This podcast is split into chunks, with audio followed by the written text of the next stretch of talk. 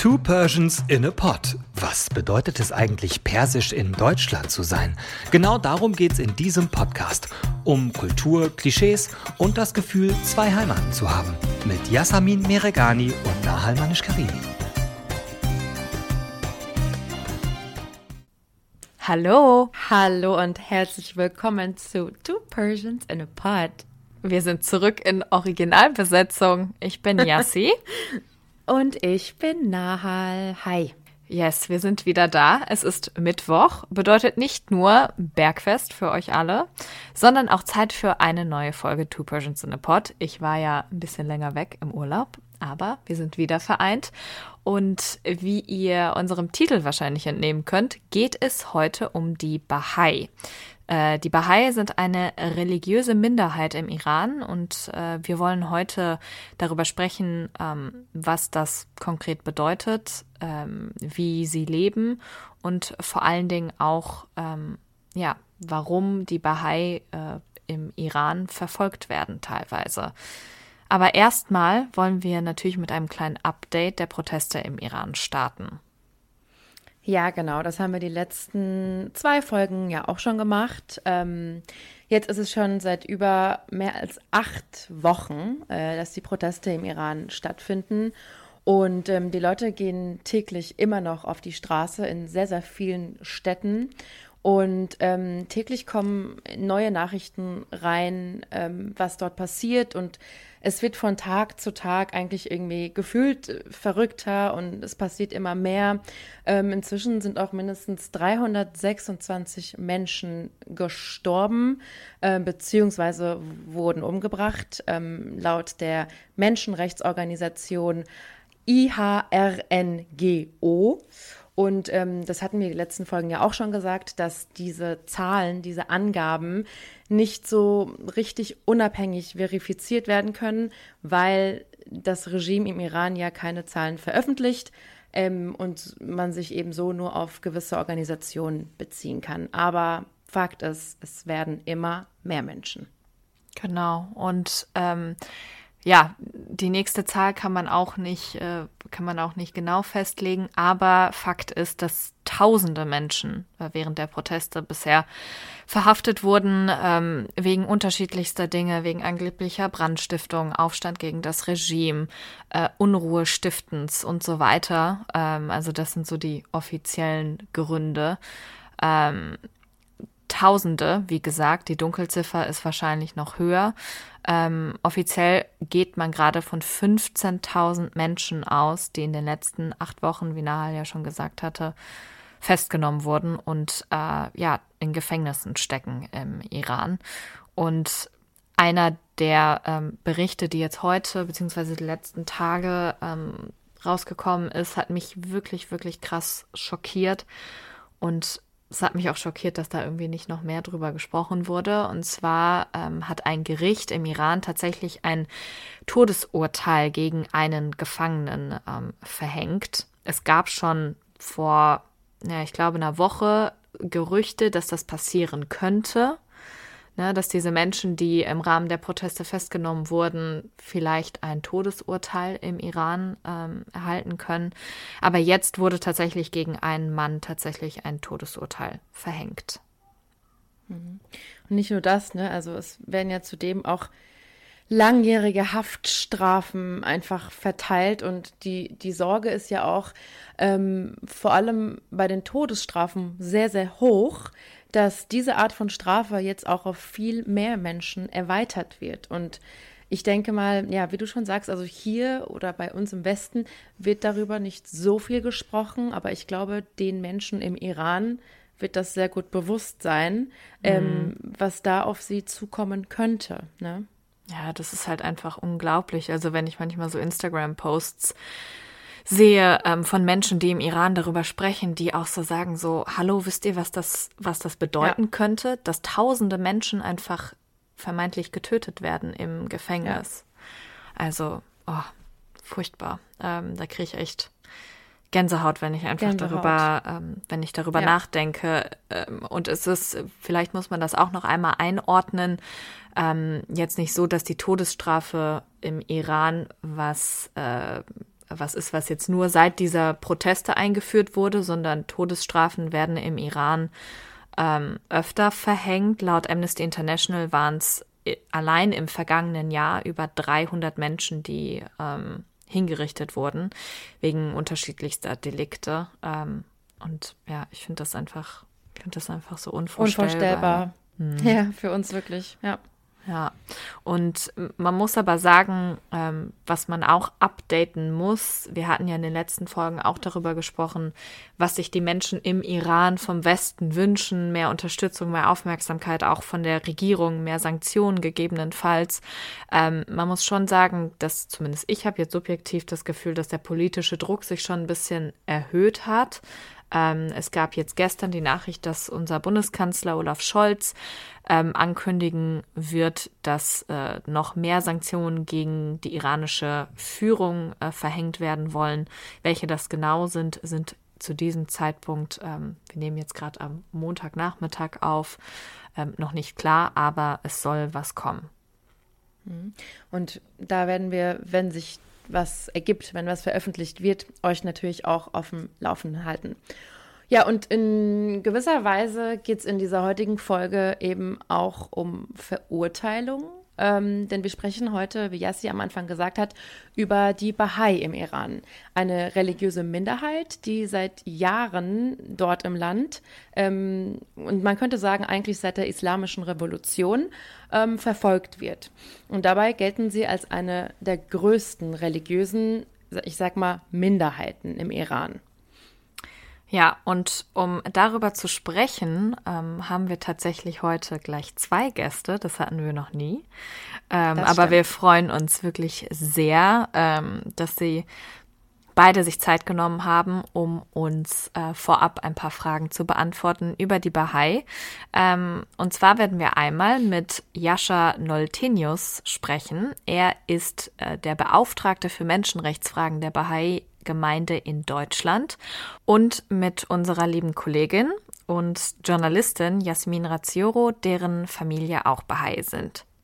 Genau, und um erstmal für alle zu klären, wer die Bahai überhaupt sind, ähm, sprechen wir erst mit Jascha. Er ist Jurist und wie Yassi eben schon gesagt hat, seit 2019 jetzt schon Beauftragter für Menschenrechtsfragen der Bahai in Deutschland. Er sitzt in Berlin und er forscht zu dem Thema ähm, der Bahai, hat diverse Paper publiziert und setzt sich natürlich auch ähm, in der Öffentlichkeit für die Repräsentation der Bahai ein und ähm, ja, wird uns heute paar Fragen dazu beantworten.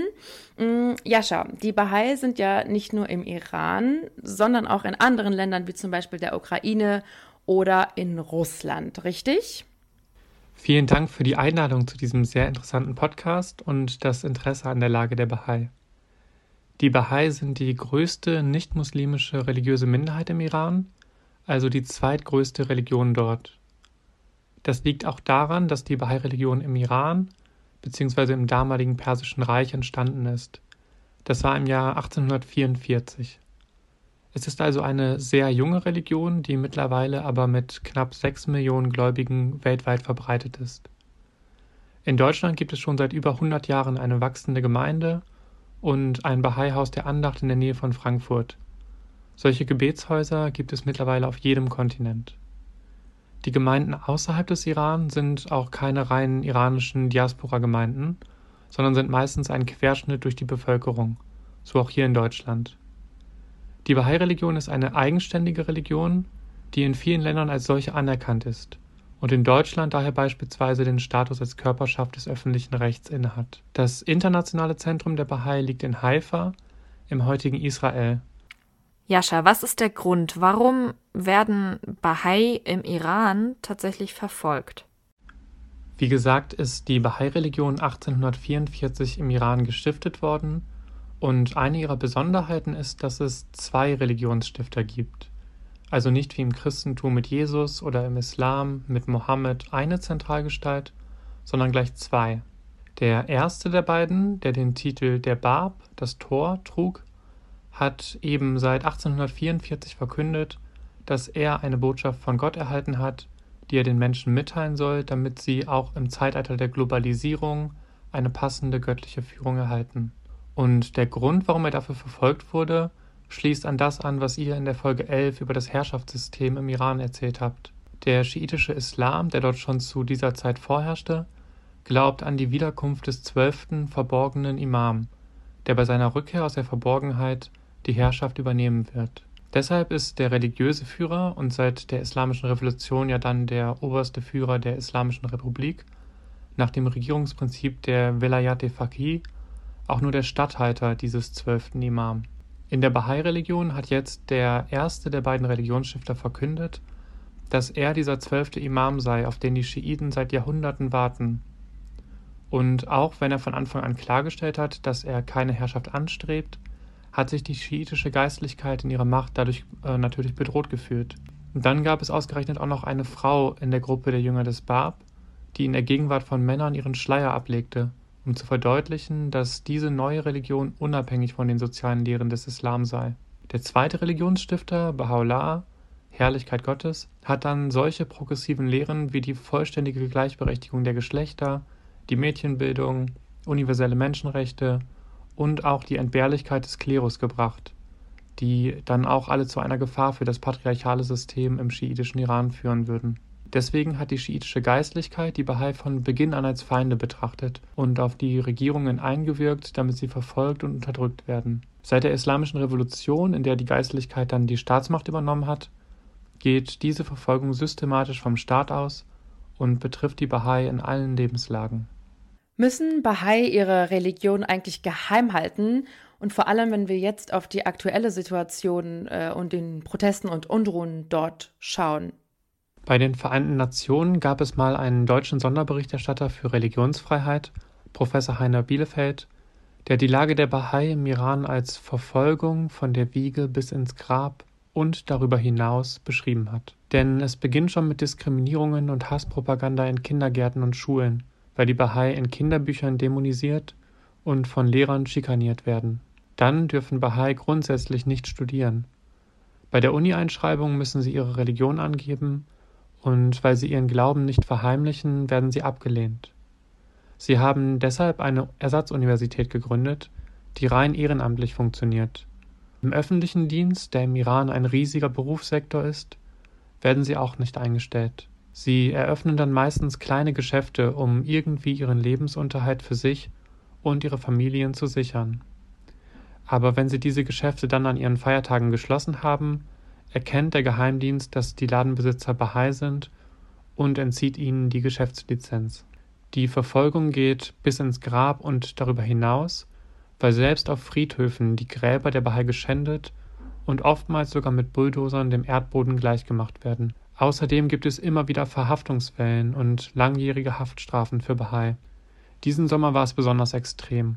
Allein im August waren 245 Bahai von solchen Verfolgungsmaßnahmen des Regimes betroffen. Durch die aktuellen Proteste könnte sich die Verfolgung noch weiter verschärfen, indem den Bahai fälschlicherweise unterstellt wird, dass sie zu diesen Protesten anstiften würden. Denn die Bahai werden vom Regime grundsätzlich als Sündenböcke für jegliche Krisen des Landes herangezogen. Sie werden völlig anhaltslos als Spione der Staatsfeinde USA und Israel diffamiert und unter anderem unter diesem Vorwand verfolgt. Ja, auch unsere Kollegin, die wir eben schon angekündigt haben, Jasmin Razzioro, ähm, kennt sich mit dem Bahai aus, denn ihre Familie sind tatsächlich Bahai und arbeitet wie wir als Redakteurin und Reporterin.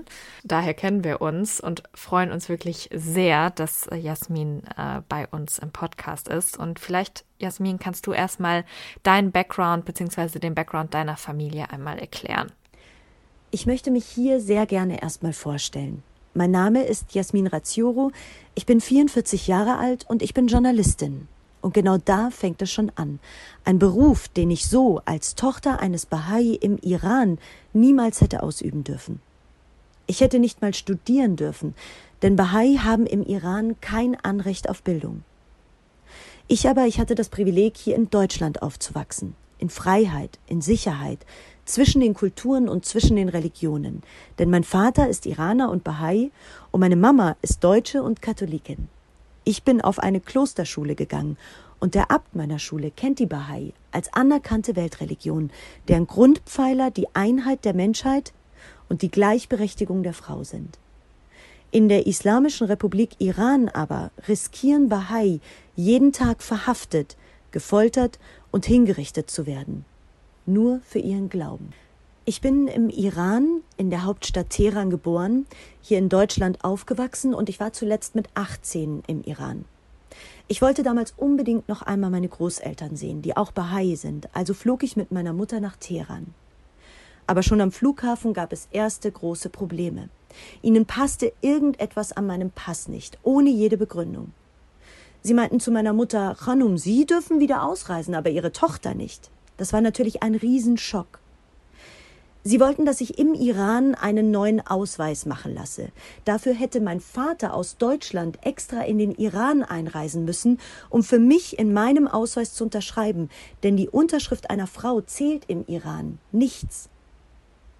Das mit der Unterschrift konnten wir dann anders lösen, aber der Ärger ging weiter. Ich sollte im Iran neue Passfotos machen. Insgesamt musste ich die Fotos dreimal wiederholen. Einmal war das Kopftuch zu weit hinten. Einmal lachten ihnen meine Augen zu sehr, obwohl ich gar nicht lachte. Und ich hatte Nagellack an den Fingernägeln. Nagellack ist im Iran auch verboten. Zum Schluss guckte ich dann so grimmig und hatte das Kopftuch so tief in mein Gesicht gezogen, dass man mich fast gar nicht mehr erkennen konnte. Unterscheiden sich kulturelle Feste der Bahai von denen, die wir jetzt äh, vorgestellt haben, zum Beispiel unser persisches Neujahr Norus oder gibt es andere besondere Feste, die wir nicht kennen? Auch die Bahai feiern das iranische Neujahrsfest Noruz am 21. März, weil nach dem Bahai-Kalender das Jahr mit dem Frühlingsbeginn startet. Manche persische Familien haben dann auch die Haftzin, also diese sieben Deko-Elemente, auf ihren Tischen. Aber wie gesagt ist das außerhalb des Iran bei Bahai eher unüblich, weil der Großteil der Bahai-Gemeinde dort nicht persischen Ursprungs ist. Ansonsten haben die Bahai ihre eigenen Feiertage, jeweils zu den Geburtstagen der Religionsstifter und zu den Tagen, an denen sie begonnen haben, ihre Botschaft zu verkünden, und auch Gedenktage an den Todestagen der Religionsstifter. Außerdem treffen sich lokale Bahai-Gemeinden alle 19 Tage zu einem Monatsfest, weil der Bahai-Kalender aus 19 Monaten an 19 Tagen besteht. Da wird dann nicht nur gemeinsam gegessen und gefeiert, sondern auch gebetet und über die Gemeindeangelegenheiten gesprochen. Denn die Bahai sind demokratisch organisiert. An jedem Ort, an dem mindestens neun Bahai wohnen, wird jährlich ein lokaler Rat gewählt und in jedem Land ein nationaler Rat, deren Mitglieder dann alle fünf Jahre das internationale Leitungsgremium mit Sitz in Haifa wählen. Jasmin, wie war das Leben für deine Familie damals in dem Land? Während meines Aufenthalts im Iran waren wir auch auf eine Bahai-Hochzeit eingeladen. Weil die Bahai im Iran verfolgt werden, mussten wir heimlich feiern. In einer Tiefgarage. Es war traurig und schön zugleich, denn wir feierten, wir lachten, wir tanzten. Aber da war auch immer diese Angst, die sogenannten Pastara, die Polizei könnte uns entdecken. Mir waren als junges Mädchen die Gefahren, denen wir als Bahai im Iran ausgesetzt waren, gar nicht wirklich bewusst. Heute weiß ich, wir hätten verhaftet und gefoltert werden können. Wie so viele religiöse Minderheiten im Iran. Wie auch bei den Protesten jetzt im Iran ist auch natürlich für die Bahai Aufmerksamkeit extrem wichtig. Ähm, nicht dort, sondern vor allem auch hier in Deutschland ähm, und anderen Ländern, in denen wir Religionsfreiheit genießen. Die Geschichte zeigt, dass internationaler Druck auf das iranische Regime effektiv ist und die Verfolgung der Bahai zumindest eindämmt. Deshalb gibt es in Dutzenden Ländern solche Bemühungen, die von internationalen Büros an den Sitzen der Vereinten Nationen koordiniert werden. Auf internationaler Ebene regen wir auch an, dass die Verfolgung der Bahai in Resolutionen der Vereinten Nationen erwähnt wird und die iranische Regierung aufgefordert wird, diese systematischen Menschenrechtsverletzungen einzustellen. Meine abschließende Hoffnung ist, dass sich auch die Bahai im Iran schon bald ebenso frei für den gesellschaftlichen Fortschritt in ihrem Land einsetzen können. Übrigens der Azadi Tower, der Freiheitsturm von Teheran, den wir gerade in so vielen Videos aus dem Iran sehen, wurde 1971 von einem Bahai entworfen, von dem Architekten Hossein Amonat. Dazu muss man wissen, die knapp 600.000 Bahai konnten vor der Islamischen Revolution von 1979 frei im Iran leben, so wie auch meine Familie. Mein Vater hatte eine Firma für Heizung und Klimatechnik. Mein Großvater war Chefarzt einer großen Klinik in Teheran. Es gab viele Bahai in Führungspositionen. Und der erste Fernsehsender im Iran wurde zum Beispiel auch von einem Bahai gegründet. Ich muss einmal Danke sagen, beziehungsweise wir. Ähm, vielen lieben Dank an Jascha und Jasmin für eure Informationen und die Offenheit. Ähm, man muss tatsächlich sagen, und das kann man sich wieder einfach aus unserer Lebensrealität fast gar nicht vorstellen, dass man ähm, tatsächlich auch im Ausland ein bisschen, naja, darauf achten muss, was man sagt über ähm, diese ja, diese religiöse, in Anführungszeichen, Minderheit im Iran. Deswegen vielen, vielen lieben Dank, dass ihr mit uns darüber gesprochen habt. Ähm, ich habe mal wieder sehr, sehr viel gelernt durch unsere 13. Folge jetzt mittlerweile. Und ähm, wie ist es eigentlich bei dir, Nahal? Also, kanntest du die Geschichte der Bahai vorher schon? Also ich, die Geschichte an sich ähm, kannte ich nicht, aber ich wusste, dass es diese ähm, Religion gibt und ich wusste auch, dass sie verfolgt wird, weil ich tatsächlich auch eine Bekannte habe, ähm, die auch hier in Deutschland lebt, aber ihre Family sind eben auch Bahai und ähm, sie hatte mir das schon mal so ein bisschen angedeutet und erzählt, aber ich wusste tatsächlich nicht, in welchem Ausmaß ähm, das ist. Und dass wirklich zum Beispiel die Bahai ähm, nicht an der Uni studieren dürfen und ne, dass es nochmal irgendwie krasser ist, als wir es uns hier vorstellen. Ähm, das wusste ich nicht und das hat mich mal wieder, muss ich leider sagen, extrem schockiert. Ja. Ja, geht mir eigentlich genauso. Also kann ich genauso ähm, unterschreiben. Vor allen Dingen ist ja leider nicht so, dass nur den Bahai im Iran so geht, sondern es gibt ja auch andere ähm, religiöse Minderheiten. Es gibt eine riesengroße, auch jüdische Community im, im Iran. Ähm, ich glaube, es wurde mal gesagt, zumindest, dass auch die größte jüdische Community außerhalb Israels äh, im Iran lebt. Ich weiß nicht mehr, ob das jetzt aktuell noch ähm, so ist, aber es war auf jeden Fall mal so.